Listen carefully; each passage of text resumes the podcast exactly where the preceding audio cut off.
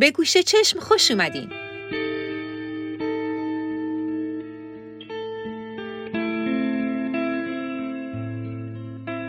اگه با من سلماز نراقی در پنج قسمت گذشته همراه بوده باشین حالا با مفاهیم پایه موسیقی در حدی آشنا شدین که به کمک اونا گوش موسیقایی عمیقتری نسبت به قبل پیدا کرده باشین و موقعی که حرفای بیشتری درباره موسیقی و فرهنگ می‌زنیم مثالاشو بهتر درک کنیم بله اینجا گوشه چشمه و ما بعد از پنج قسمت اول که به اصطلاحات تکنیکی موسیقی پرداختیم حالا می‌خوایم رابطه موسیقی رو با موضوعاتی مثل دین و استوره، بزم و رزم، نمایش و آین و جنسیت و قومیت بررسی کنیم.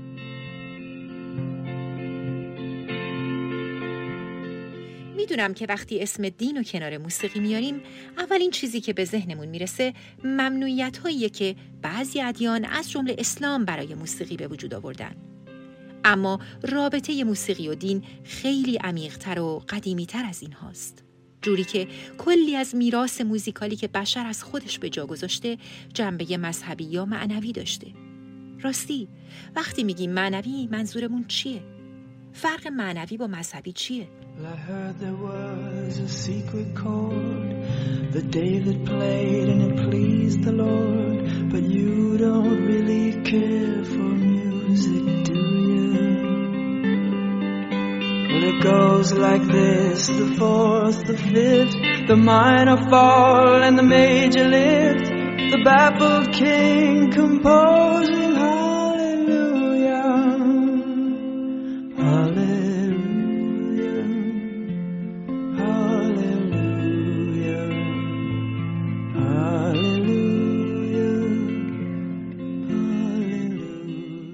الیاده استور شناس برجسته برای توضیح هنر معنوی یا مقدس یه تعبیر جالبی رو به کار می‌بره. اون میگه هنر مقدس دنبال اینه که چیزی که نامرئی و ناپیداست با استفاده از چیزهایی که مرئی و پیدا هستن نمایش بده و آشکار کنه. اما منظور از نامرئی چیه؟ ممکنه اولین چیزی که به ذهنتون می‌رسه خداوند باشه. اما من می‌خوام این توضیح رو اضافه کنم که حتی خود خداوند هم که از هزارها پیش تا امروز بارها شکلش در ذهن بشر تغییر پیدا کرده مفهوم موجود یا پدیده که انسان فرهنگساز برای غلبه بر ترس خودش از ناشناخته های طبیعت به وجود آورده.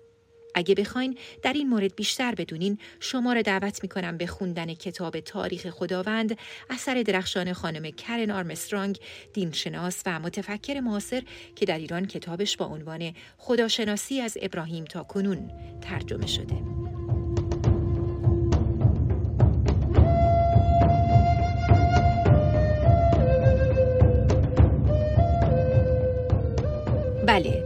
تلاش کردیم ناشناخته ها رو برای خودمون شناختنی کنیم چون بخش زیادی از ترس ما ریشه در چیزهایی داره که نمی‌بینیم و نمی‌دونیم چیان. پس مجبوریم براشون اسم بذاریم، قصه بسازیم و بهشون هویت بدیم تا از تاریکی ذهنمون بیرون بیان و اون هیبت ترسناکشون یه کمی بریزه.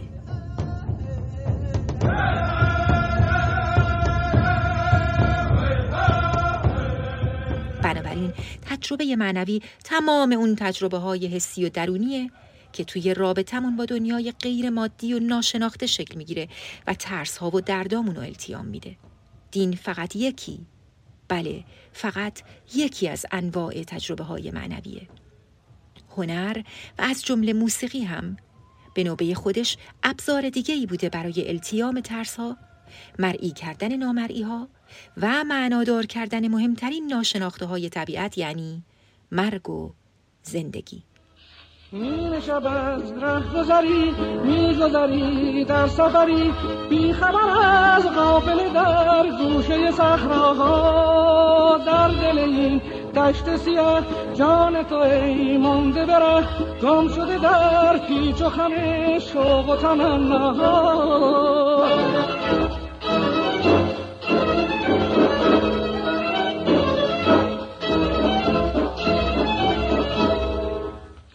کنی گر حوثی ملکوتی نفسی.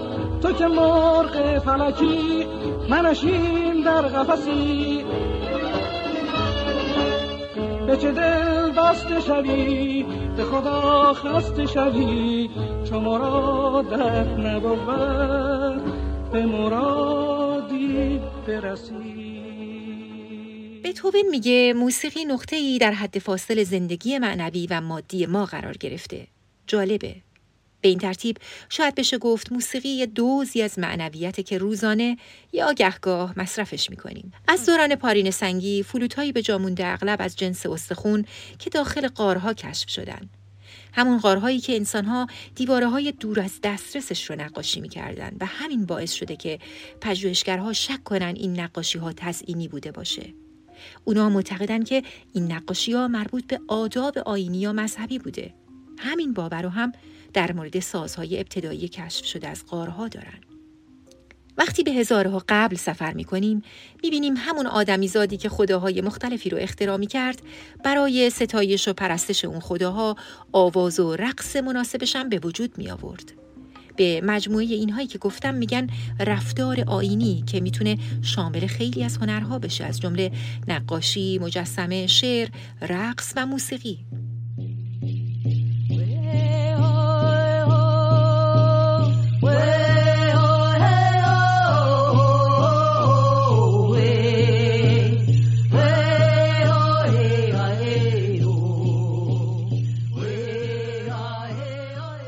ولی آیا میشه یه ویژگی های صوتی یا عناصر موسیقای مشخصی رو معنوی تر بدونیم؟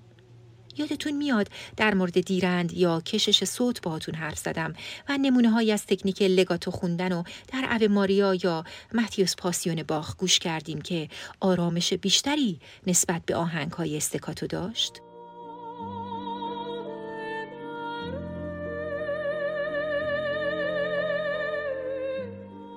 یا تفاوت بین ریتم های غیر قابل شمارش و additive با ریتم های متریک و قابل شمارش که گفتیم بعضی از محقق ها اسم ریتم های معنوی و مادی روشون گذاشتن.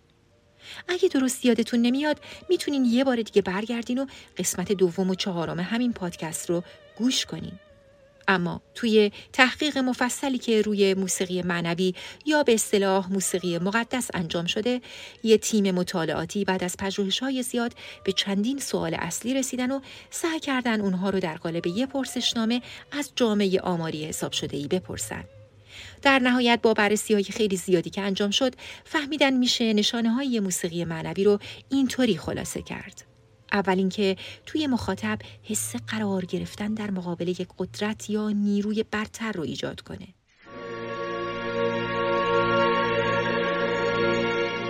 یوهان سباستیان باخ نیایش در سیمینور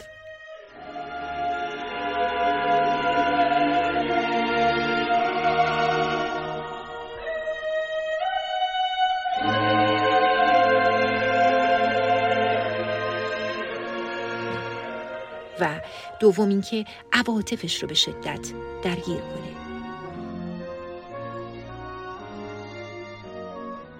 میشه گفت در مقابل یک موسیقی معنوی شنونده حس مغلوب شدن، گمگشتگی یا از خود بی خود شدن داره.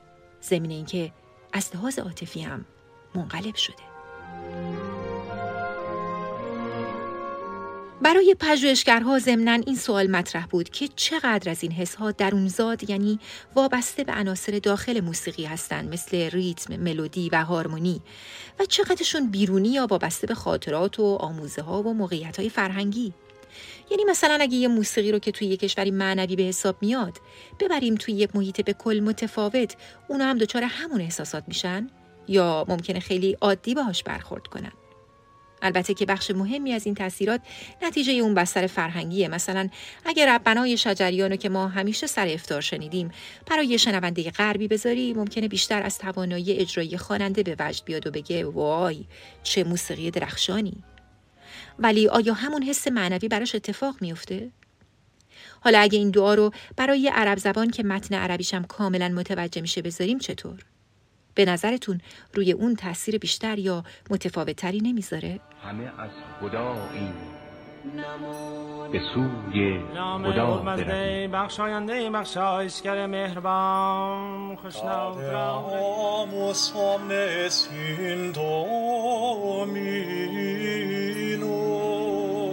خوشناو تراوره مزداو اشم بهو هیشت مستی اوشتاستی اوشتا احماییت شایی و ایشنایشم celebrantes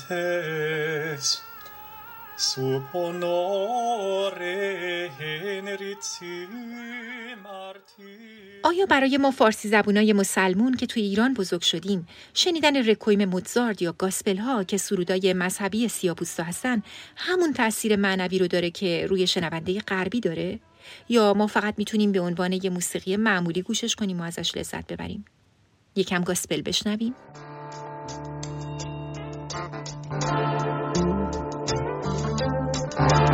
Walk with me Lord. تینا ترنر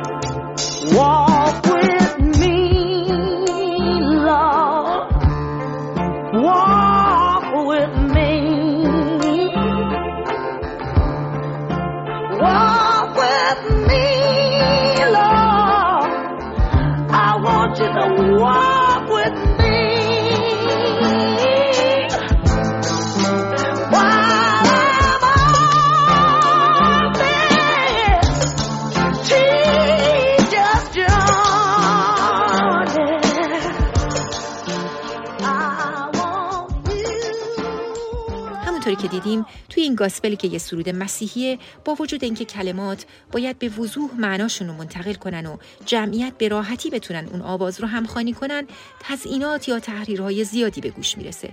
تحریر یا ملیسما زمانی اتفاق میفته که یه هجا رو با چند نوت بخونیم. مثلا به جای اینکه بگیم آمدم بگیم آمدم.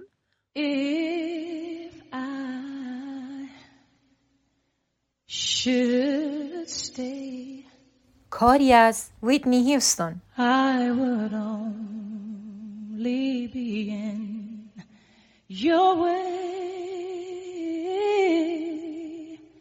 So I'll go, but I know. توی فرهنگ های مختلف شکلهای مختلفی از تحریر وجود داره. آواز سنتی ما هم تحریر محوره. مثل این.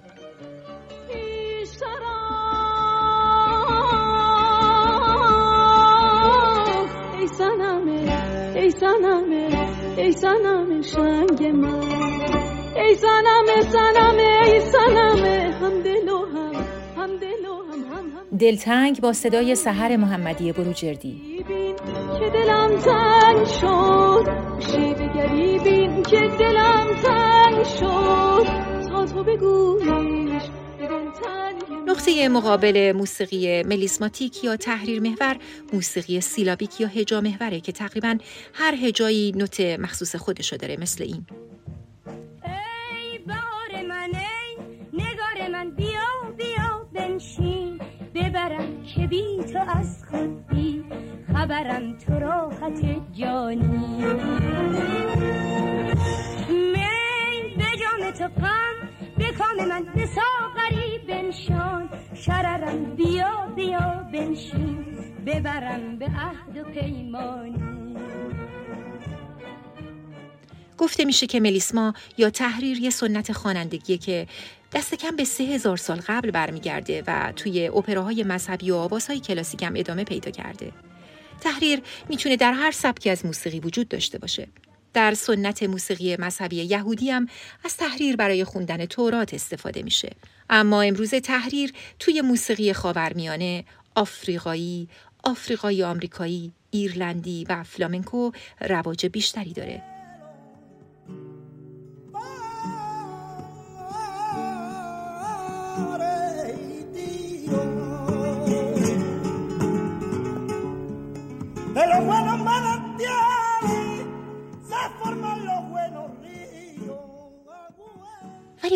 می‌تونیم بین تحریر و موسیقی مذهبی پیوند زیباشناسانه ای برقرار کنیم؟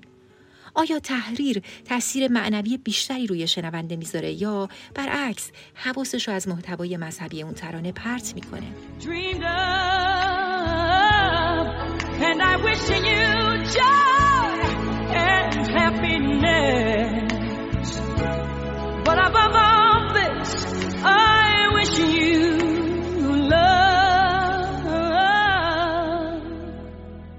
به نظر می‌رسه که تحریر جنبه رازآلودتر و پیچیده تری به آواز میده و از این نظر می‌تونه به نیاز انسانی که دنبال یه تجربه معنوی پاسخ بهتری بده.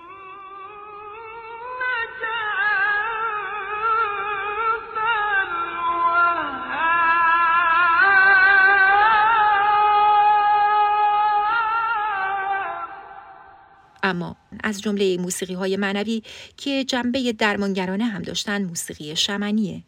شمنها که یه چیزی بین جادوگر، ساهره و حکیم بودن توی فرهنگ های قدیمی از موسیقی برای درمان و التیام دردها استفاده می‌کردن.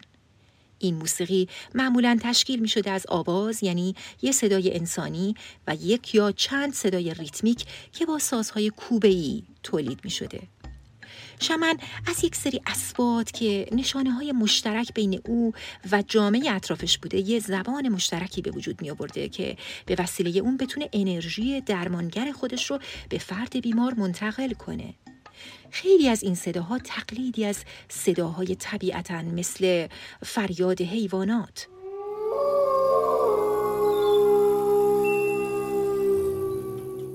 شمن توی این محیط صوتی قرار با ارواح برخورد کنه یه عنصر خیلی مهم که مثلا در موسیقی شمنی سیبری استفاده می شده اشیای فلزی آویزان بودن احتمالا شامل زنگوله های کوچیک که گاهی داخل تبلایی قرار داشتن که بهش ضربه می زدن. این زنگ مداوم قرار بوده فضا رو از آلودگی های احتمالی پاکسازی کنه و آمادش کنه برای دعوت از ارواح. شبیه همین موزیکای شمنی رو ما توی ایرانم داریم که بهش میگن موسیقی زار. زار یکی از موسیقی های محلی جنوب ایرانه و مربوط میشه به مردم حاشیه خلیج فارس که در اصل از آفریقا به ایران اومدن. در این موسیقی از سازهای مختلفی استفاده میشه. اسم یکی از این سازها تنبیره یا تنبوره است که فقط باید به وسیله بابازار یا شخص دیگهی که اون اجازه بده نواخته بشه.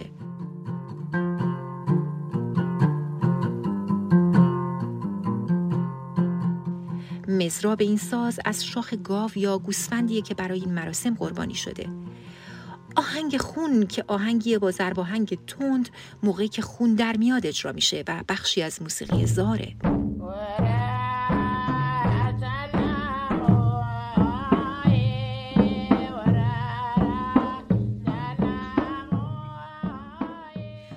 که به این آین اعتقاد دارن فکر می‌کنن بعضی از آدما رو نیروهای نامرئی که بهش میگن باد تسخیر کردن.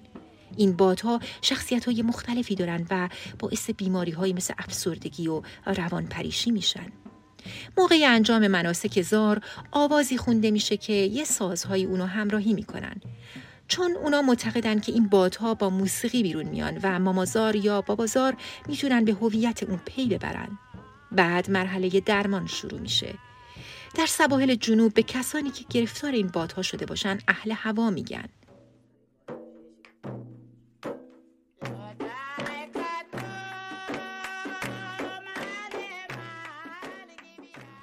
همونطور که می‌بینین موسیقی های معنوی اغلب با طبیعت یک پیوندی دارند و در ریتمیک بودن با هم مشترکن.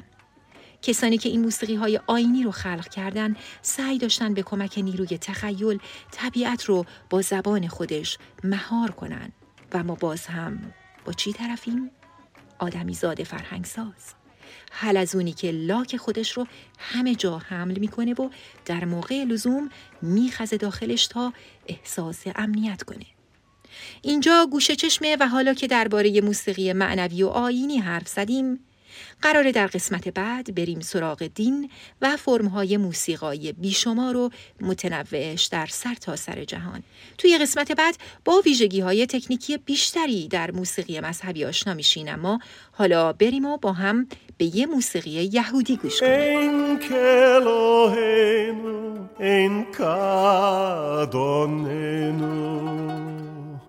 אין כמלכנו, אין כמושיענו, אין כאלוהינו, אין כאדוננו, אין כמלכנו, אין כמושיענו.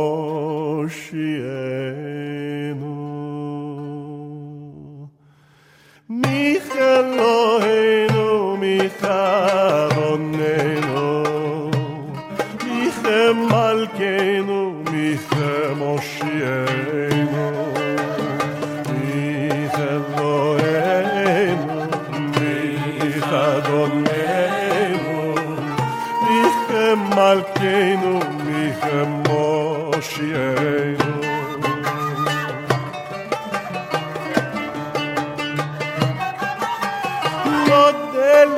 Elohim.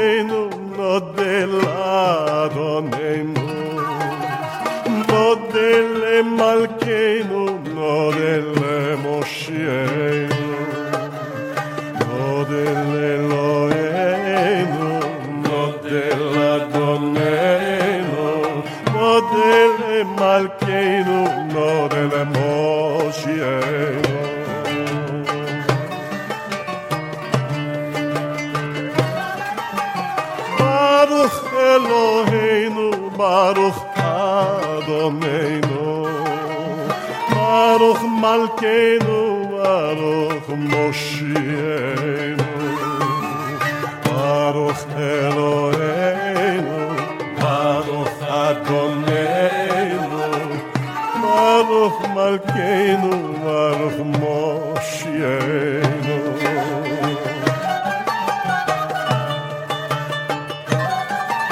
אתה הוא אלוהינו, אתה הוא אדוננו, אתה הוא מלכנו, אתה הוא מושיענו, אתה הוא אלוהינו, אתה הוא אדוננו, אתה הוא מלכנו, אתה הוא מושיענו. אתה הוא שהגבירו אבותינו morte